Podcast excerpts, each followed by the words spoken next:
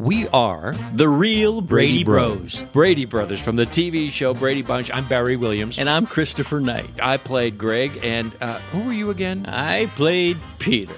We've decided that we're going to do a podcast around episodes of the Brady Bunch. We're going to use it as a prism to look back to our experience doing the show and why the Brady Bunch is still popular. Have a sunshine day. We are the real Brady Bros. Hey Martindale, and you're listening to TV Confidential. He was as normal as pumpkin pie, and now look at him. But Dave's not crazy. He's never tired.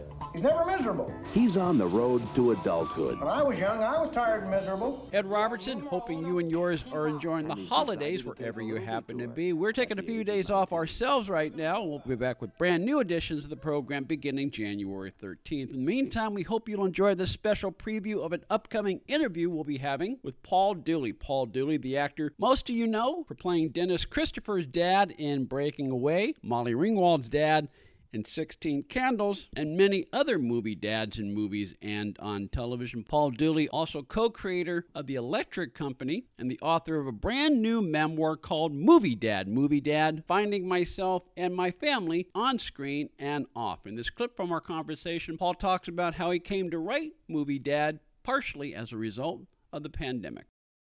We've, we've said this many times on, on this program, Paul. If there's a good thing about COVID, it is that a lot of creative people, such as yourself, took it as an opportunity to create content for themselves. Well, you know? that's where this book came from. Mhm. I had nothing to do, but I had done a one-man show. I think two years, or yeah, about two years before the COVID thing happened. Mhm. And the first thing I thought of was, what am I going to do during this COVID thing? It may last for centuries. Who knows? so I said, maybe I said to wife, maybe I'll turn uh, the one man show into a. You know, just literally just use all the material. But then, of course, the book required more than the show, so a lot of new stuff came in, Mhm. a lot of family stuff, and a lot of. Uh, but it was a, kind of a direct result of not knowing what to do during the COVID. But an interesting thing happened that my wife and I always got along very well. You know, we uh, we're a perfect pair. I wouldn't have hardly any problems ever with each other. But the COVID made us closer because, you know, we relied so much on each other during the COVID for our very existence. And I lost 25 pounds during the first COVID year. And at some point uh, in the last six months, my wife and I both got COVID. We're not sure how. But we got through it and we recovered and we tested the positively or negatively. Which one is correct? I'm not sure. The good one is negative. so just recently we both tested and uh, it wasn't very bad to have the COVID. Our doctor gave us some meds and in five days it was mostly knocked out and all that happened later was some residue of congestion in your head, you know. But it wasn't such a terrible thing for us. What do you do to uh, stay in shape and keep sharp? Well, my mind is very sharp, but staying in shape's another question. I, uh, I'm 94, so I'm no spring chicken. I have a little thing called a Cubii, which I bought on the online. You sit in your chair and you you like bicycle with your feet, just sitting down in an easy chair Yeah. or a cou- couch. C U B I I Q B. So that's one way. Sometimes I'll watch a couple of hour-long TV shows and do that, and it helps my uh, the circulation in my legs and my feet and all that, you know. But I don't get out and run around much. In fact, I if we take a little walk, it's only a couple of blocks. But uh, I'm in very, very, very good health for my age. I don't have a lot of ailments and a lot of problems, but uh, I walk a little slower. My balance is a little slower. So those are the real things that are going on. But I'll tell you one thing: the mind keeps clicking a 100 miles an hour. Don't make my word play, and I still find jokes. And my wife and I amuse each other every day. She's in the, the pandemic. She's she's written the screenplay for Wicked, and uh, and they're going to make two movies in one out of it. And Ec- they're starting just about now over in England. They're going to shoot for ten months. Excellent.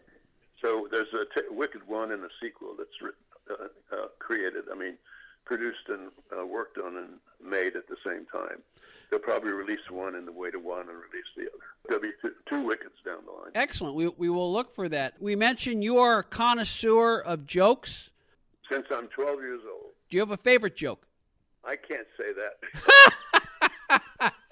I'm, I'm sure I have 10,000 jokes in my head. I not only as a kid I started collecting them and not knowing I'd ever be an actor. Mm-hmm. And it's, it's like a file system, you know. If you mention something like a vegetable soup, I may have three jokes. If you mention, it's like a little compartment in a, in a computer, my, my brain, with most people's brain. A word reminds me of a joke, or another joke reminds me of another joke somewhat like it, you know. Be part of our conversation. If you like what you hear, have thoughts on this week's program, or have an idea for a future edition of TV Confidential, we'd love to hear from you.